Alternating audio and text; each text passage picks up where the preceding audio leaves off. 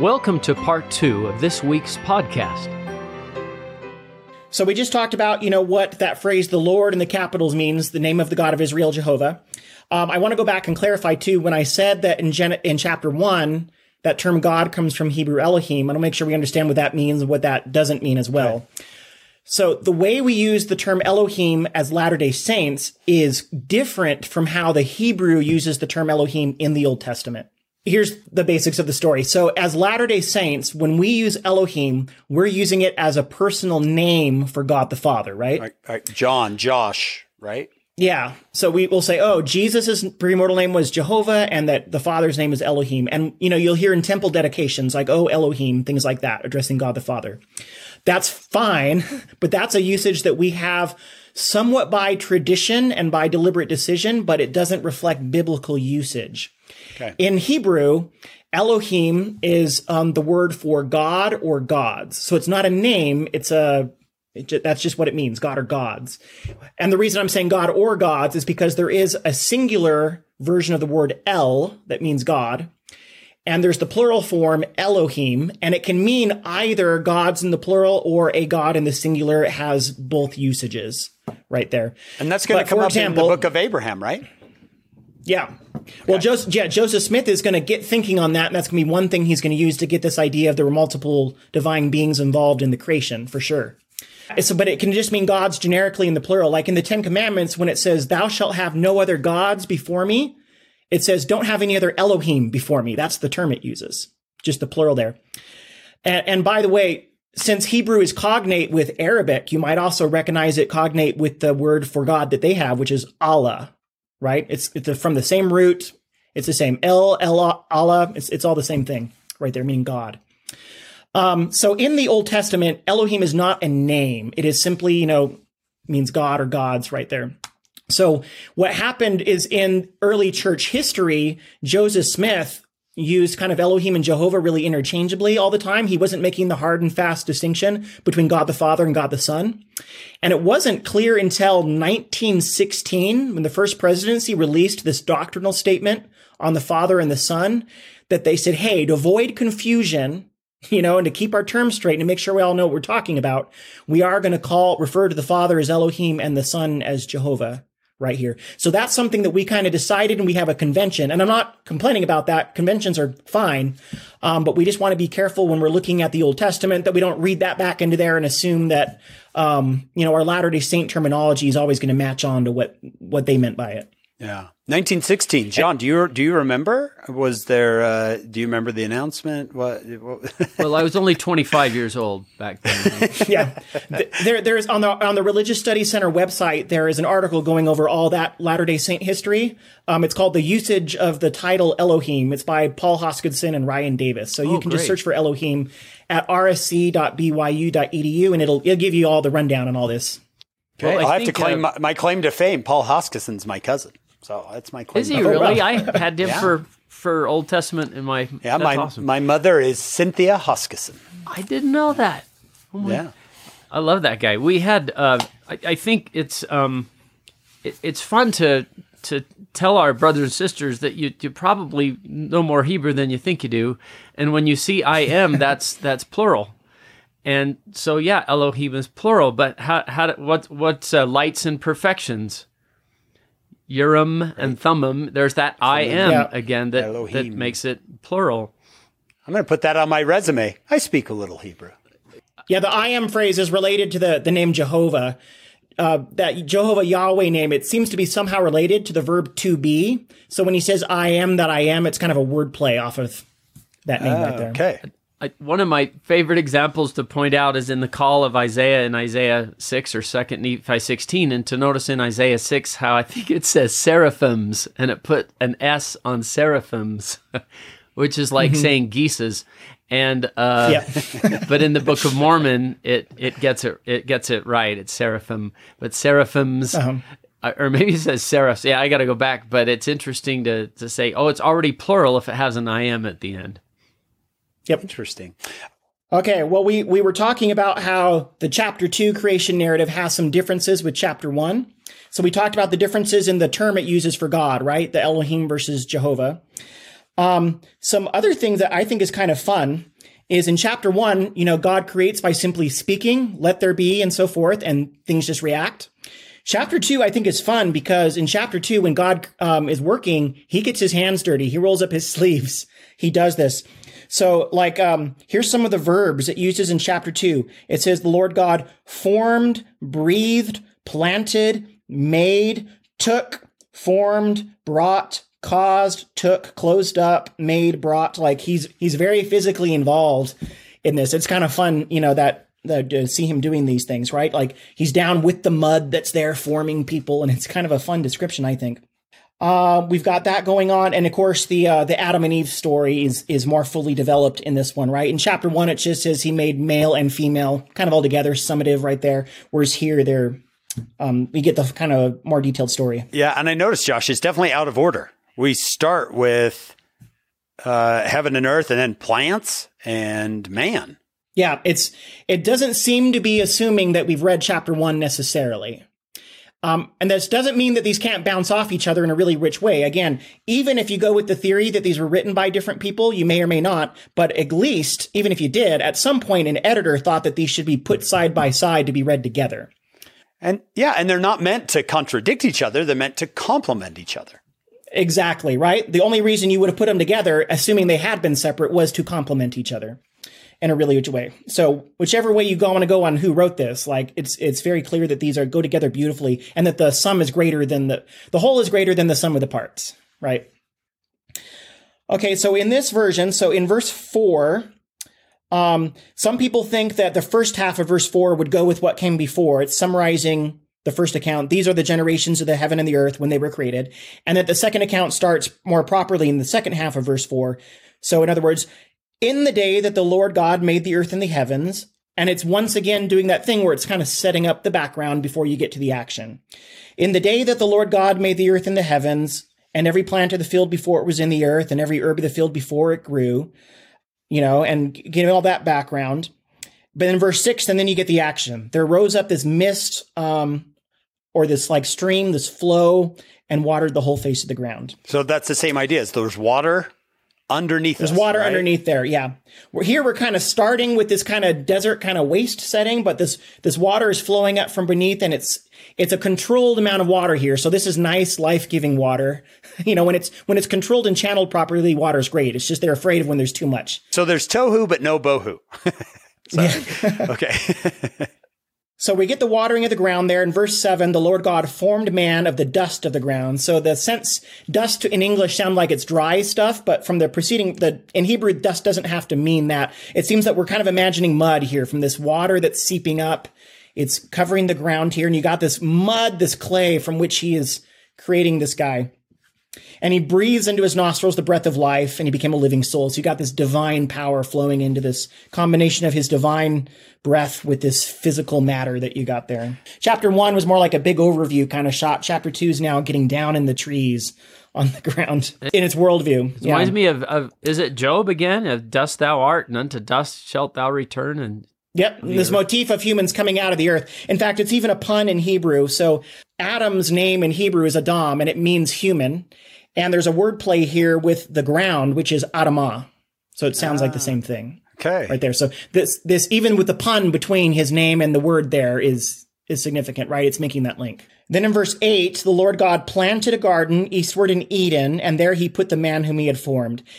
And here you get this kind of sense, um, you know, it's like gradations of holiness. As you get closer to the temple, it's more and more holy. You've got all the land, and then the most sacred part of that is this place called Eden. And then the most sacred part of Eden is this garden that's somewhere in there. So we're kind of moving in to this spot here. So it does sound like the ancient tabernacle that what we'll study later. This idea of moving outer courtyard, holy place, holy of holies. Yeah. Okay. And I didn't. Uh, we haven't mentioned this yet, but both chapters one and chapter two are saturated with temple vocabulary and imagery and everything. So creation is really depicted as God making this giant universe temple right? Of which the, the temple in Jerusalem is going to be like a microcosm of creation right there.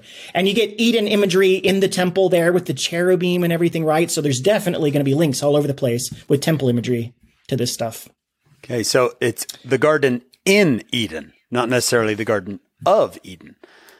Yeah. Um, it seems that the garden is kind of a smaller part of Eden, at least the way the grammar works. And then we've got in verse 9, you know, the trees set up there. Verses 10 through 14 are interesting because it's kind of like a long parentheses.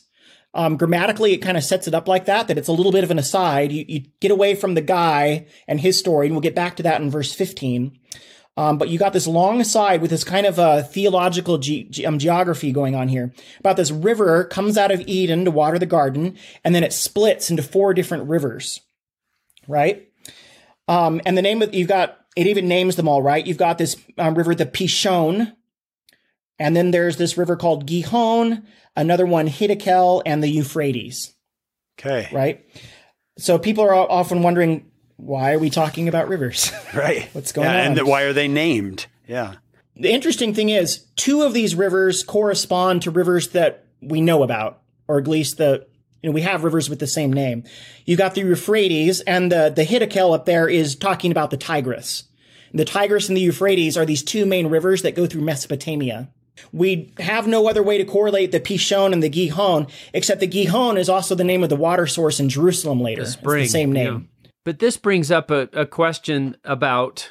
Well, I thought the Garden of Eden was in Jackson County, Missouri. Yeah, Yeah. so Joseph Smith teaches that, and I, I'm not going to contradict Joseph Smith, although I don't know if the ancient Israelite writers, if Yeah, that's what they- they're thinking. They, they seem to always relate the story to events in uh, the ancient Near East, what they're familiar with. Joseph can be totally right, but in their in their view, they're I think they're connecting these to places they're familiar with. Because look at this. So the Pishon, this river, it encompasseth the whole land of Havilah, and it talks about the gold there and stuff. Havilah is on the way between Israel and Egypt, so they pass there on your way down to Egypt. Um, then you got the Gihon, right? It says that goes down to Ethiopia. That's Cush, kind of south of Egypt. And then, of course, the Tigris and Euphrates you know about from Mesopotamia.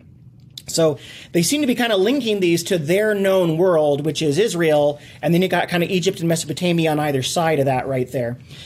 So why are we spending all this time talking about this? And there's different ideas people have. I think it's interesting that these rivers are flowing out of Eden and going to these places, kind of bringing that life and blessedness from Eden out into the world. And maybe it's not a coincidence that these are all places where the Israelites are going to end up enslaved in captivity, right? Egypt and Babylon are right there. Okay. This is one of many links in these creation stories to the story of the house of Israel later. These four rivers are going out from Eden to the world.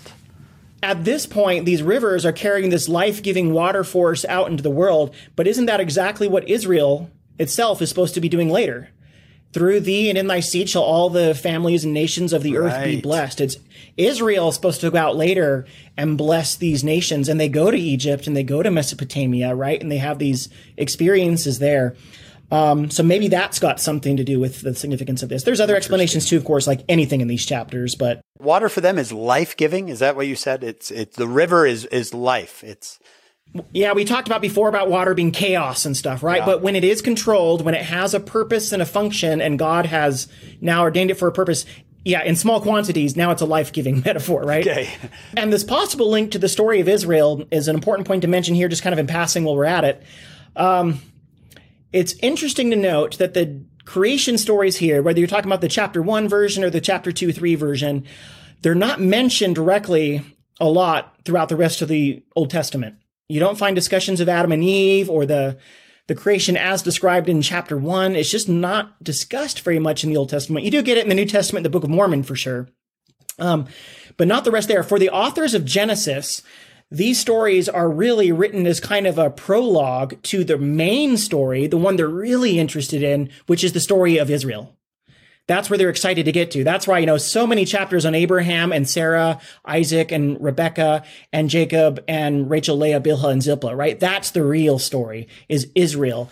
Um, so all this stuff here for all the attention and the interest that we in the modern world have with these early chapters, they're not spending a lot of time here, nor do they go back and talk about it a lot because a lot of this for them in terms of the overall structure of Genesis really is prologue to the story of Israel, which is what gets them really excited.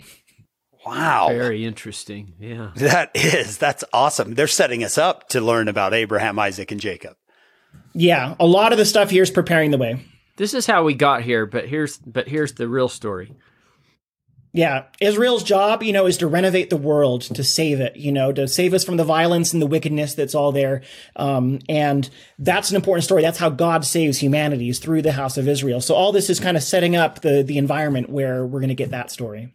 So at this point, you know, the rest of chapter two is basically the setup for chapter three with Adam and Eve and getting ready for the tree, the different trees that are there and everything. And that's next week's lesson. So maybe we can kind of pause on Genesis there. And this might be a good point to jump to uh, the book of Moses and the book of Abraham and the Pearl of Great Price and see how that builds on this foundation of Genesis. Okay. Um, and Josh, could you give us?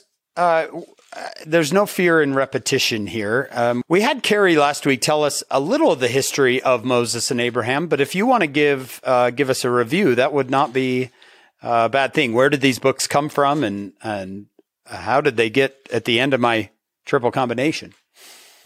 Okay. So let's take a look at the book of Moses first. And just by way of review here, then, what is the book of Moses? Where does this come from here? The book of Moses is basically the, ex, um, the excerpt from the first six chapters of Joseph Smith's new translation of the Bible, the JST, right? Um, so most of the JST didn't end up canonized. We have a lot of it in our footnotes, right? But for various historical reasons, these opening six chapters, since they were so awesome, basically is how this happened, they end up in the Pearl of Great Price. So we have this uh, JST chunk right here. this get. was the project he started right after the organization of the church, right? Yeah, June 1830 is when he dives into that. It's very early and a significant part of his ministry. And so since we're we've been talking about Genesis 1 and 2, we want to note that so Moses chapter 1 has no parallel in Genesis. You know, it's our great story of Moses talking with God and then confronting with Satan and all that. So that's kind of prologue. And then starting in chapter 2 of Moses is where you get the direct parallel to Genesis 1. And then Moses chapter 3 would be the direct parallel to Genesis chapter 2. Um, now, it's worth maybe talking about what's the relationship between these texts. Like, they read differently, right? But um, they're also much the same. So what's the relationship? Why are they different? How are they different?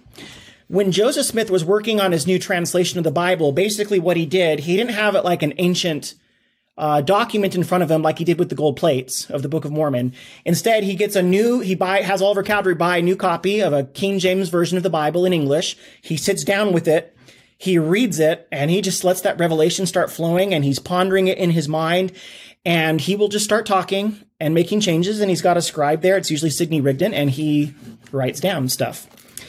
And recent scholarship on the Joseph Smith translation has been stressing that the Joseph Smith translation represents different things in different places.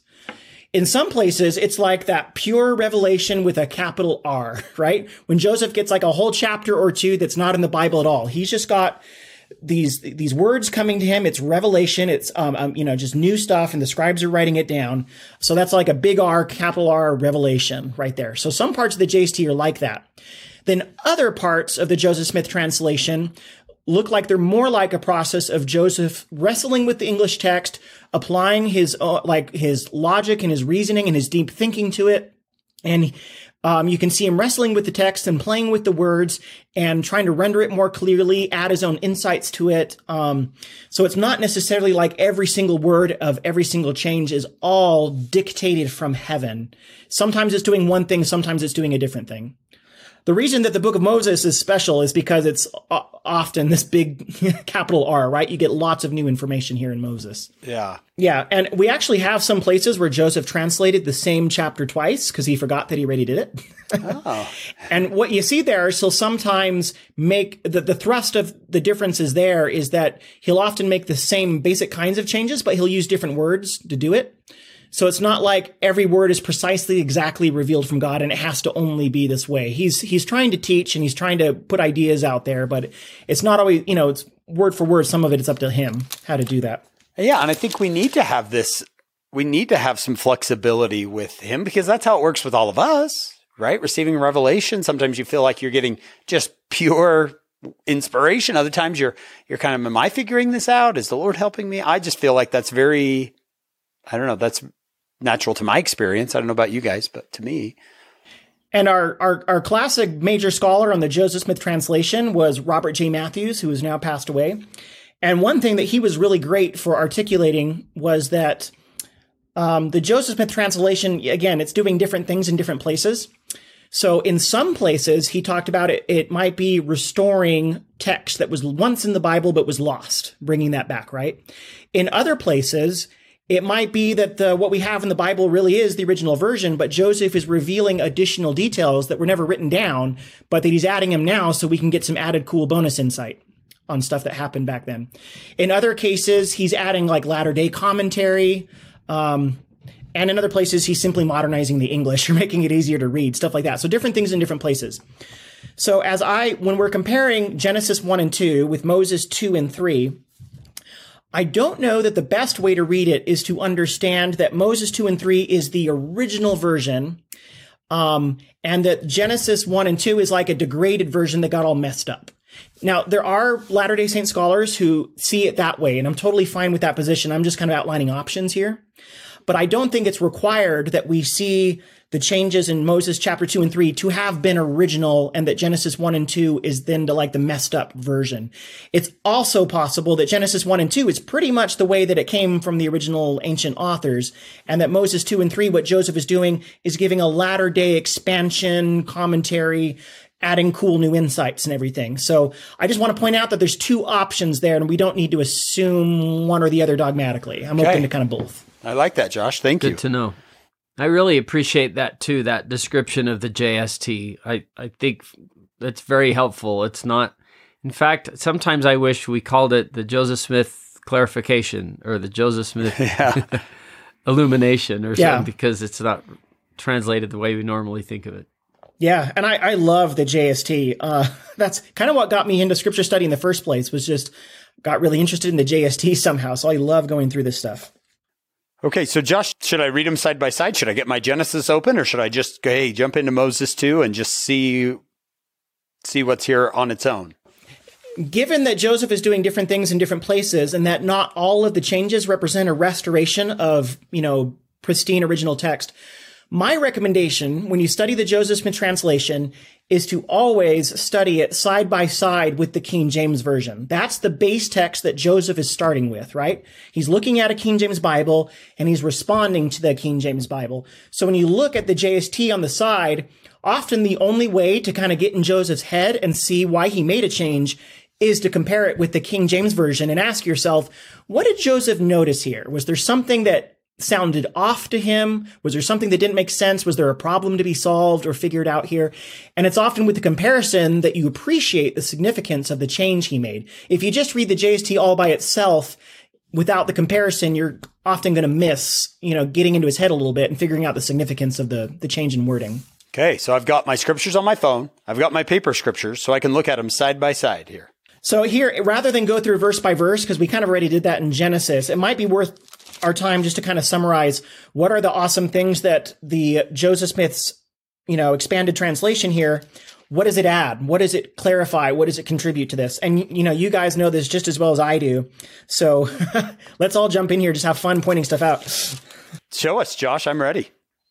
Well, I'll, I'll just pick us up. I think one of the, the great contributions of the book of Moses is how much it makes us understand how involved Jesus Christ was in creation, right? In a way that's more clear than Genesis, because you don't have to do the Yahweh or Jehovah or this and that kind of stuff there.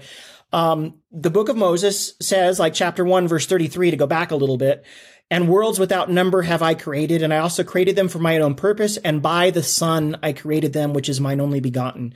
It's very clear, it's much more clear in the Moses version here than Genesis that this is a Christ centered text, and that Jesus was the creator acting under the direction of his Father, um, and that, you know, this is part of his divine role as Jehovah was to be involved in creation. So I think that's a wonderful contribution here to help us appreciate the Savior in an additional role yeah, and Josh, you talked about how Genesis one is is elevating uh, human humankind, right? Look at verse.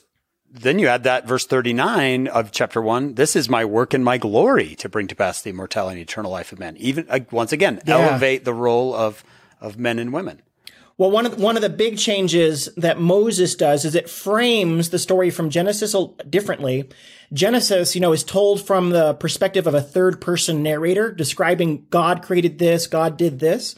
Whereas Moses chapter one sets up this stage where God is going to tell Moses about how he created the earth. And then in Moses 2 and 3, he says, and I, God, did this, and I, God, did this. So it's, it's a very different framing for the story where God himself is telling the story, which is really cool. That is really cool.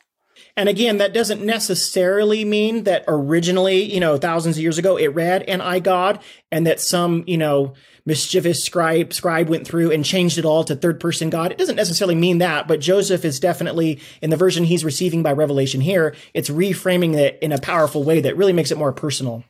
Yeah, right there. So we don't have to see the Genesis version as a bad version and this is a good. We could say this this is a, an addition. This is Genesis is inspired, Moses inspired, it's more. Yep, they're more. all in our they're all in our canon of scripture, right? So I think you know there certainly can be places where Genesis did get messed up somehow, and Moses is restoring the original version. I'm totally fine with that, um, but we don't have to see every single change that way. Okay.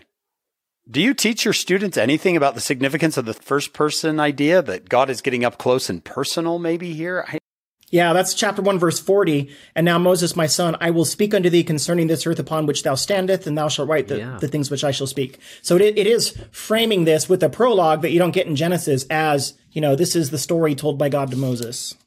Um, okay, here's another way that Moses chapter 2 kind of adds to the Genesis experience.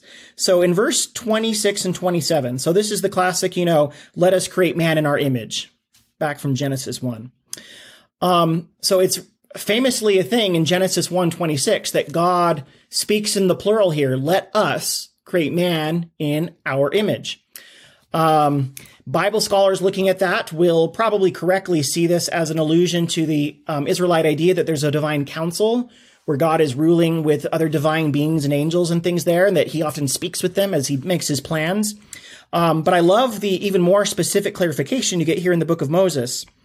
Um, where verse 26, and I, God, said unto my only begotten, so the Father speaking to the Son, which was with me from the beginning, let us make man in our image. And that kind of reframes it. So, so, you specifically see God the Father and Jesus Christ working as a creative team here. And that, I think that's just beautiful. Uh, modern scholars will call this the divine council or the divine assembly. And you see this again, this, this is an idea that's in other cultures around Israel. They'll have this idea that there's a council of deities that are kind of ruling and deciding things together. And the Israelites have the same thing. They imagine that you've got God, but he's not all lonely and lonesome up there in heaven, that he has other divine beings that he communes with and works with. So, um, you see this in different prophetic places. Um, prophets talk about this. Uh, the famous scripture we have, Amos 3 7, the Lord God will do nothing um, and, you know, but he revealed his secret to his servants, the prophet. Uh, that word secret there is sod. It means like this counsel.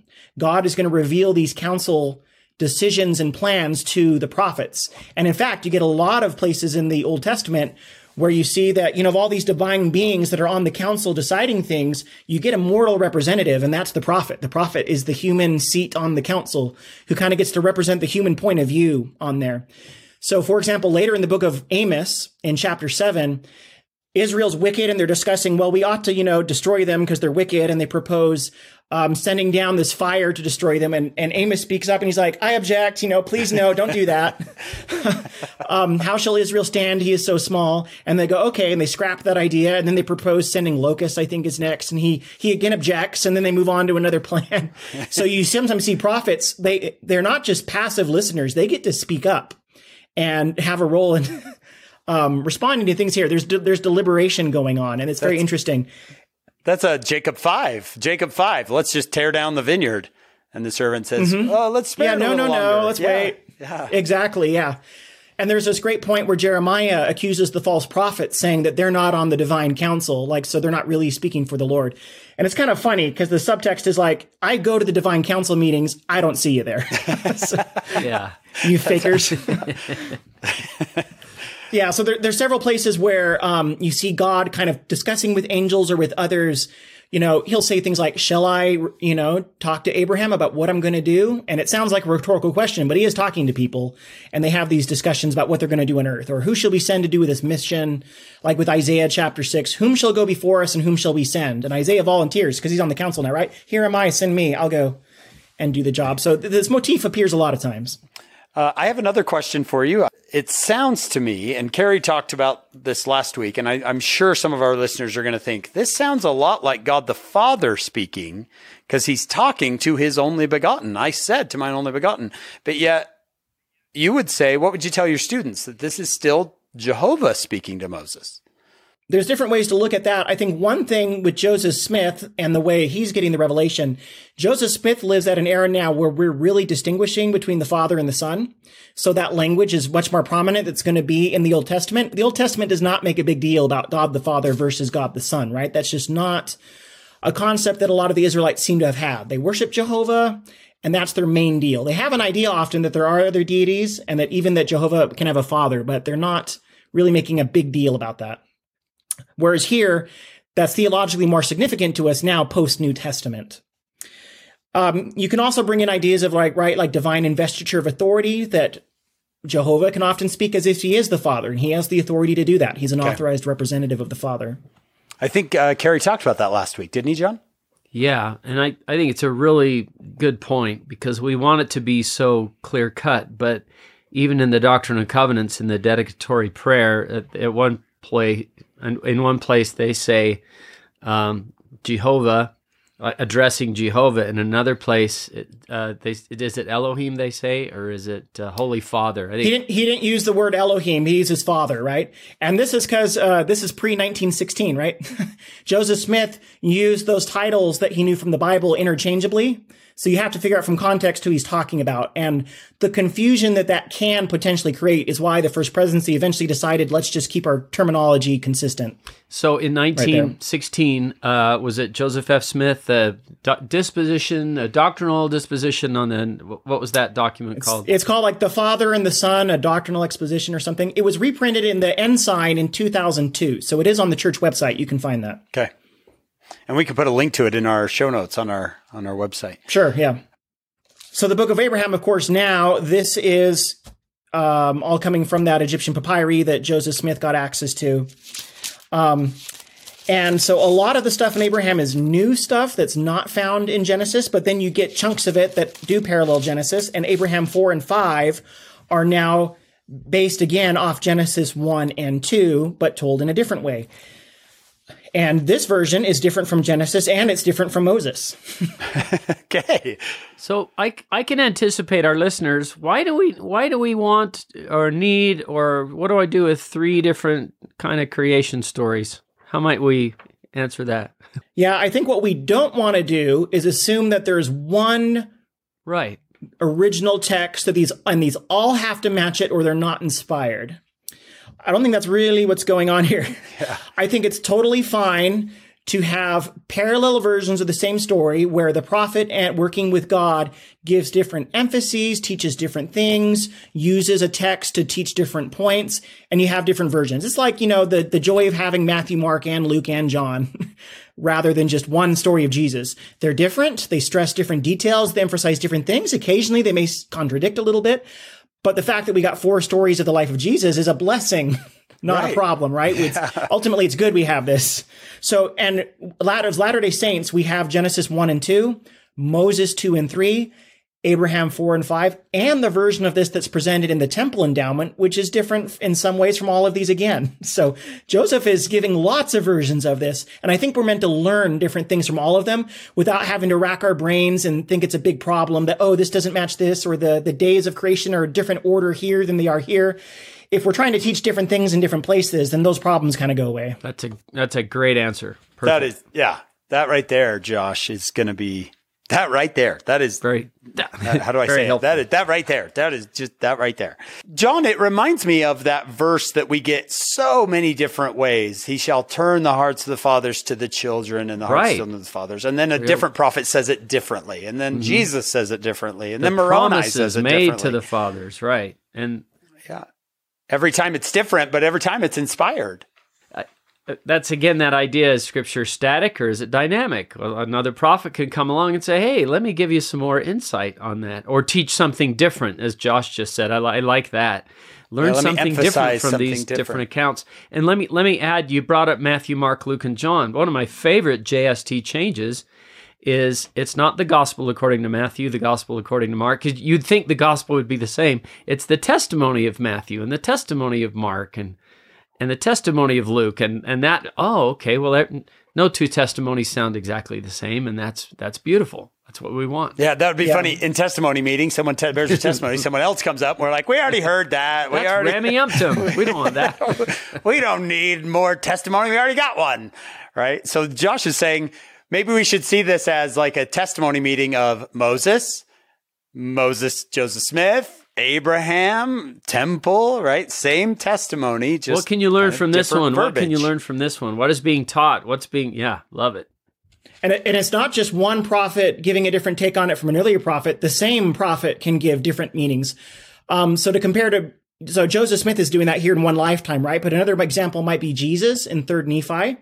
You'll see him quote Isaiah, and then he'll quote the same Isaiah passage a chapter two later, and he'll change the words and use the same passage to make a different point, right? And he's not afraid to do that. right? Um, he, he's willing to change the words to, in order to change the message, and he interprets it differently. Um, and the fact that he's willing to do that, you know, within a couple chapters of each other, I think really he's saying scripture's flexible. Um, you know, you're not just trying to bind it to one single meaning. It's meant to teach different things. And so just being open to the same phrase being used different ways in different places, I think he's modeling that really well there. Great thing to draw from that. That's great. Uh, Josh, you reminded me of uh, my friend Anthony Sweat wrote a book, Seekers Wanted, uh, page 70.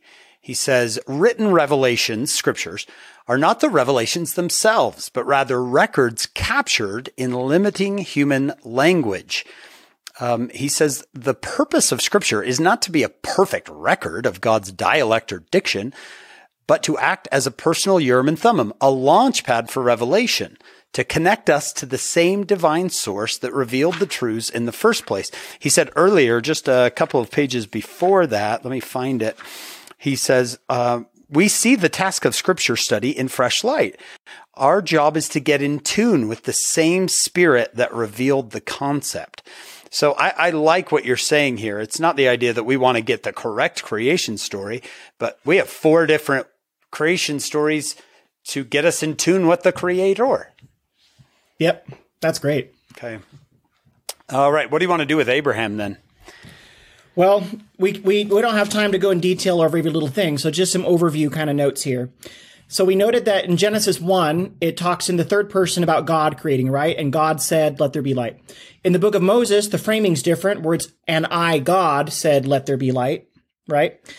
Abraham has a third framing, a third way to tell the story here, um, where it is they, the gods, said, let there be light. So now you've got a group of them doing it together, right? God acting in with these other divine beings that are helping with this here.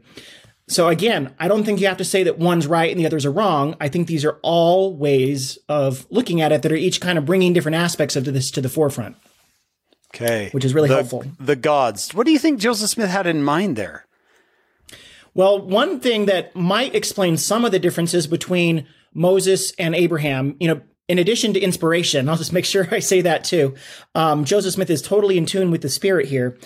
But one thing that also might be driving some of his thinking is that he has studied Hebrew in between Moses and Abraham, the, the books of Moses and the book of Abraham. He has studied Hebrew. So now he's aware, for example, that the term Elohim is plural, and that gets his gears thinking and opens up whole new questions to ask and insights to get.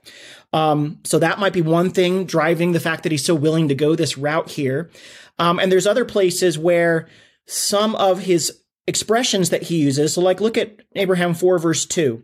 And the earth, after it was formed, was empty and desolate. And that's a really great description of, you know, our tohu vavohu there. Um, and, and then he, you know, he knows what that means now from his study of Hebrew. We know he studied Genesis 1 with his Hebrew teacher. So there's places like that now where he's he's kind of utilizing that and harnessing that here. And there's some places where a change was made in Moses. So he changed the King James version to something, but he kind of changed it away from the meaning of what the Hebrew means. And maybe now that he's figured out oh, I didn't under, you know, in the King James version that looked like a problem, but now I get what it's doing in Hebrew. He actually reverts back to the original King James reading here in the book of Abraham. So he's going all sorts of directions with this. And you can see it kind of as a later stage in his, his understanding of doctrinal ideas and his hey. mastery of the original languages and how he's trying to put it all together. And it, it's really great. Yeah, Josh, I like what you're doing here. I've, I often tell my students, when we're reading the Book of Mormon, try to get into Mormon's head as the author. Well, that's what you're doing this with these Joseph Smith writings. Let's try to get into his head here and see what he's experiencing. Oh, I just noticing a different word choice in, in Abraham 4 2. Instead of God moving uh, uh, above the waters, or what does it say in Genesis? He was brooding upon the face of the waters. That's a brooding is a what is that? Is is a thinking, pondering, uh uh, oh no, this is him kind of hovering. Yeah, which is a which is a good sense of the Hebrew there too. Yeah, the spirit's just kind of flying there over the waters, huh. you know, entering this uh, chaos and darkness there, getting ready to do its thing. And then you notice um, Joseph Smith is big here on this. He he really taps into this idea of organizing and structuring, and um, that you get there in that Hebrew sense there. So, like in verse seven, the gods ordered the expanse there. In verse 15, he organized them. So, um, the organizational thing that we talked a lot, you know, about back in Genesis 1 and 2, Joseph's really bringing that to the fore here, right there. You see the gods counseling together. They're planning things. Um, they, they prepare things before they actually do it. So it just adds all this kind of nuance and richness here with this idea that there was a council working in harmony and kind of deciding things. And it, it highlights that in ways you don't get in the other versions. Yeah, I got you got the gods organized in verse 14. You, these were words you were using in Genesis. You were saying that the Hebrew was kind of highlighting this idea. Josh, when you were in your Hebrew studies, were you did you want to raise your hand in class and say, "Hey, I've got an interesting version of of Genesis from Joseph Smith." I would time to time share stuff. You know, we'd be talking about the the temple in Jerusalem, and I'd be like, you know, and they always talk about as a past tense thing, right? Because uh, most of my colleagues and fellow students were Jews or Christians, and for them, temple is a past thing. And I would bring up that we still have temples today that we see a connection with, and uh, it was always a very opening, welcoming kind of environment. People were really interested in things like that grad school in biblical studies, I know sometimes it, there's this kind of uh, idea out there that it's, you know, these atheists trying to knock your faith out constantly. For me, it was always a very ecumenical environment. Everyone was really fascinated by what I had to share about my own faith tradition, and I love learning from there. So, yeah, we actually pretty, felt pretty free to share this stuff, and people always thought it was really interesting. And th- this was uh, University of Texas at Austin when the. Yeah, yeah, and the Ohio State University. And Ohio State. Just great, great people. Um, Josh, where did you highlight that they're doing things before? So, for example, look at look at uh, Abraham four verse eighteen. The gods watched these things which they had ordered until they obeyed. So there's the sense that time is going on and this takes a while, not just instantaneous, like you might assume from Genesis, right? Right. This this that made me laugh. By the way, I'm I'm going to share that with my wife. And the parents watched the children, which they had ordered, until they. Oh, I, I can relate to that. Yeah, we're going to be watching a long time.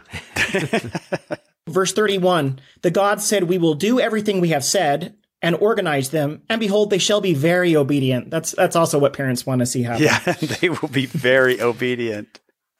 Josh, I mean, I, I, wanted to mention something just because you said that. Um, I, I, think it was Elder Bednar. You guys can both probably remember who said when when the Lord says, "Okay, we're going to create something spiritually before we create it physically," he said that's kind of what we should do as well with our morning prayer and our evening prayer. The morning prayer, we spiritually create our day.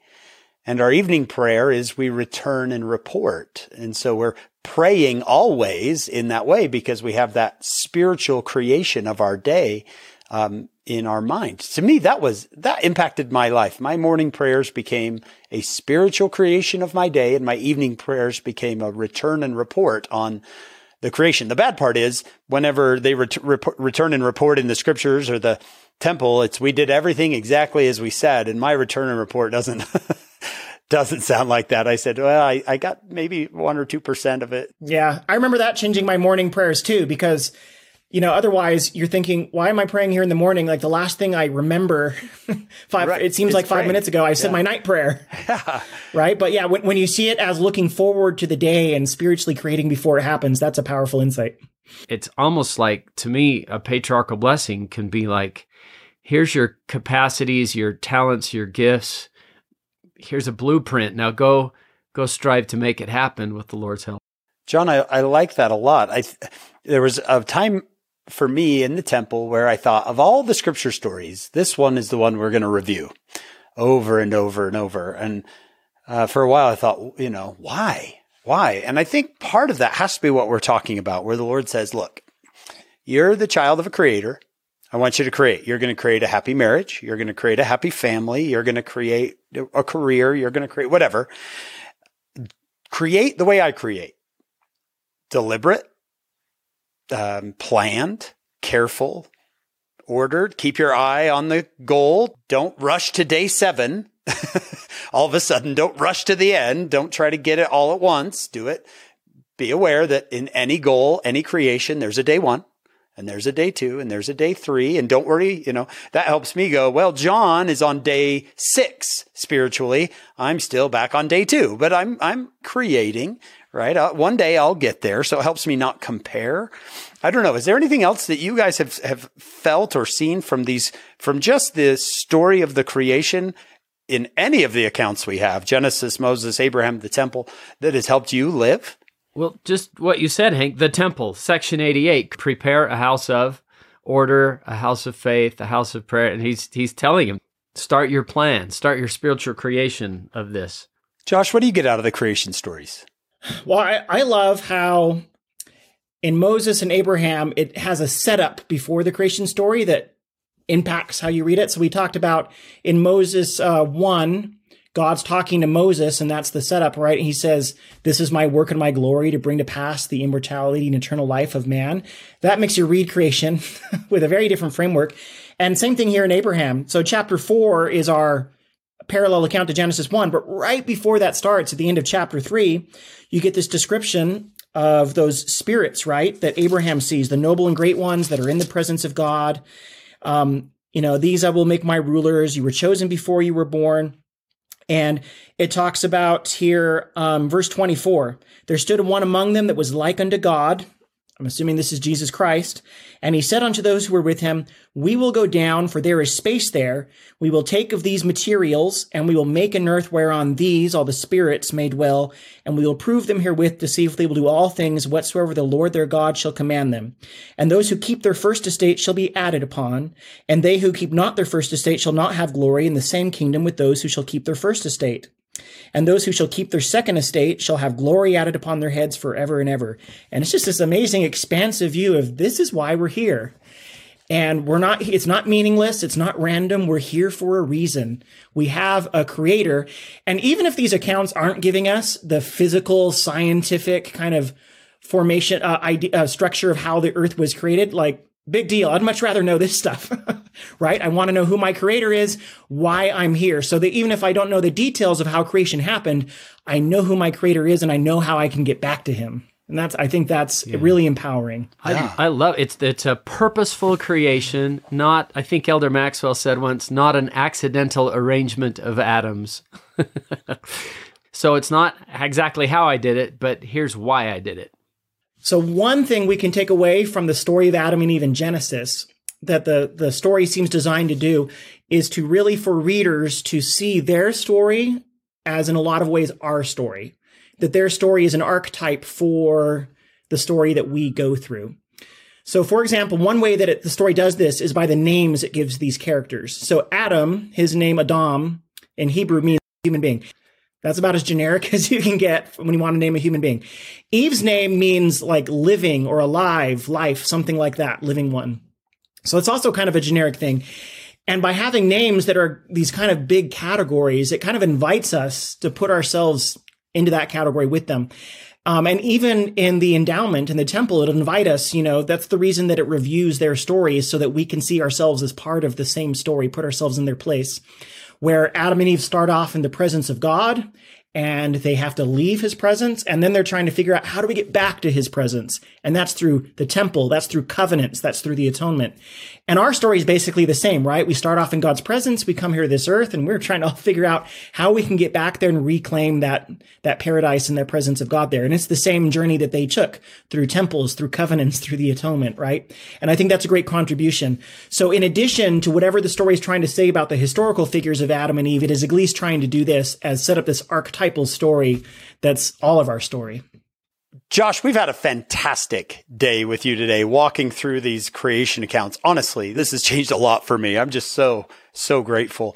I think our listeners would be interested in your, you become a biblical scholar, yet here you are, a, a believing, faithful Latter day Saint. I think they'd be interested in that journey.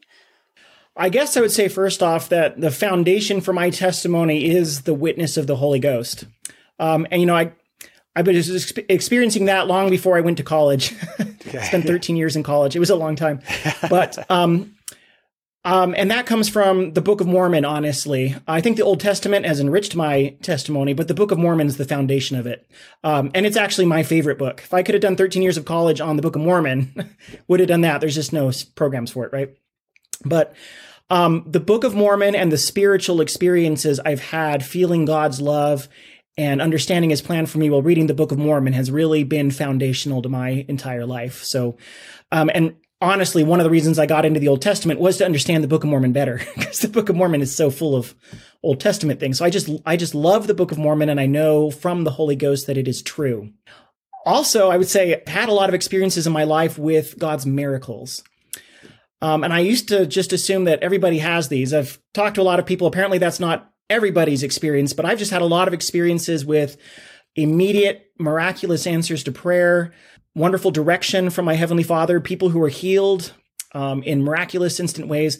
So I, that's not everybody's experience, and it doesn't have to be. But I've had I have had those. So when I read the scriptures about revelation and about miracles and about healing and all these things, it does not sound like a foreign kind of you know old timey concept to me. It's something I've experienced and that I've seen um, God's hand in the life in my life and those that I've served with and, and people that I love. Um, as far as the academic study goes, this has only strengthened um, my belief in the restoration of the gospel of Jesus Christ. I think the Old Testament is a great way to wrestle with some of the the deep hard issues that we have with faith and and testimony. Um, again, the, the Old Testament's not the foundation of my testimony, but it sure has helped me wrestle with things. I'll just give some examples here. I've, I've met with people who really struggle when they find examples of modern prophets who either didn't know something or got something wrong or made a mistake. They have this idea that prophets are perfect and that they know everything and they would never mess up. And when they see Joseph Smith or Brigham Young or somebody doing that, it can be totally damaging. Think, well, they can't be a prophet. Well, I'm spending all my time going through the Old Testament and it's just full of stories of these imperfect prophets. So I mean, some examples like think of Joseph in Egypt, right? Amazing revelations. He can interpret the dreams of the butler and the baker. He knows what's going to happen with Egypt for all these years. But then when his brothers come and he reveals himself to them, what's the first thing he asks them? Is my father alive? He so desperately wants to know if his dad's alive. And apparently I, I, imagine he must have asked that in prayer many times and that he never got that answer. So he just desperately wants to know that. So knowing all the amazing things he had revealed him didn't mean he knew everything, even something he wanted to know so much. Um, so God reveals things to prophets. That's the miracle, but it doesn't mean they know everything, right? And so when I see prophets today or in other places that have some blind spots or things they don't know, that doesn't surprise me because the Old Testament's kind of primed me for that. Another thing that I love about the Old Testament is, I'll put it this way the Book of Mormon has fantastic characters, but Nephi and Mormon tend to paint them as black or white. They're all good or all bad. You don't find a lot of morally gray characters in the Book of Mormon, right? You have good people, bad people. It's really easy to separate them into the heroes and villains. And you have some people that are really bad and then they become really good, right? But there's not a lot of people who are like in that gray zone where most of the rest of us feel like we live, right? Where we're sometimes we're the villain, sometimes we're the hero. Um, but the Old Testament is just full of gray characters and moral ambiguity and choices where you, there's not one right or wrong way to do this, and things are hard and complex. And the reason I think that's so nice, I'm not trying to put down the Book of Mormon there. It's great for what it does and giving us those models and the ideal to follow. But the Old Testament shows people who sometimes feel a lot more like me in the world that I live in, where things are complicated. There's trauma people go through. You have just these really gut wrenching choices and priorities you have to make. And the Old Testament's just full of people like that. You ask yourself, is David a hero or a villain? You can't really do that. It's hard. And there's people like that all over the place. So I think it's really good for just wrestling in that ambiguous area where you're trying to do your best and it sometimes doesn't work out very well.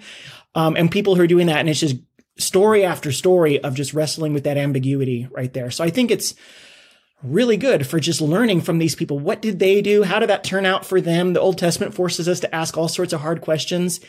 It brings up genocide. It brings up sexual assault. It brings up poverty, right? And cl- issues of class and ethnocentrism. The Old Testament brings up family structures and family conflict and what happens when the families, it's just full of all this stuff. So as we wrestle with all these problems in the mo- modern world, I think this is just a, such a fantastic resource. And it's, I think for me, trained me to really embrace that wrestle. Um, and that's only strengthened my face to recognize there's not always an easy, clear cut answer to everything. And that's okay.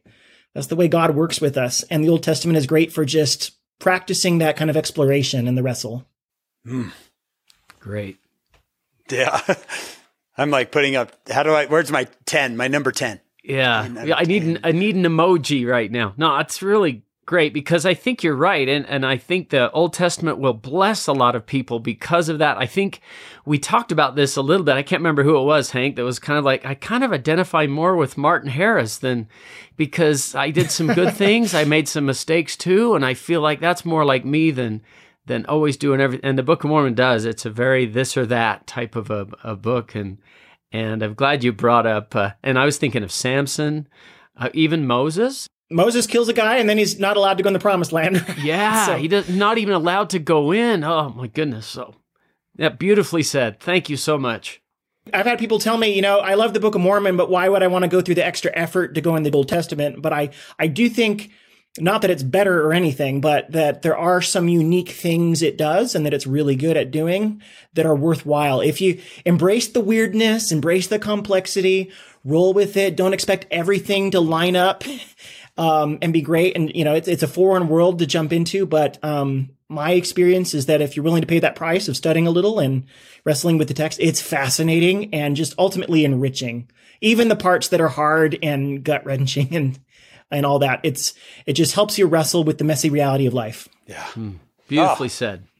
We want to thank Dr. Josh Sears. Wow, wow, wow! What a great day, uh, Josh. We hope to have you back on the on the podcast. We want to thank our executive producers, Steve and Shannon Sorensen, uh, our sponsors, David and Verla Sorensen, and our production crew, Lisa Spice, Jamie Nielsen, David Perry, Kyle Nelson, Will Stoughton, and Scott Houston.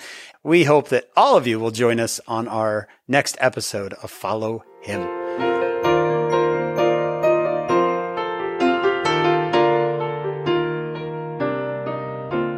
Make sure to find us on social media. You can find us on Facebook and on Instagram. We would love it if you would subscribe to, rate, and review the podcast. That would help us quite a bit. Come to followhim.co, followhim.co for transcripts, show notes, anything Josh, any references uh, Josh or John or I made today. You can find them on the on the on the website as well as transcriptions in French, Portuguese, and Spanish. And of course, if you want to see our faces, you can go find us on YouTube.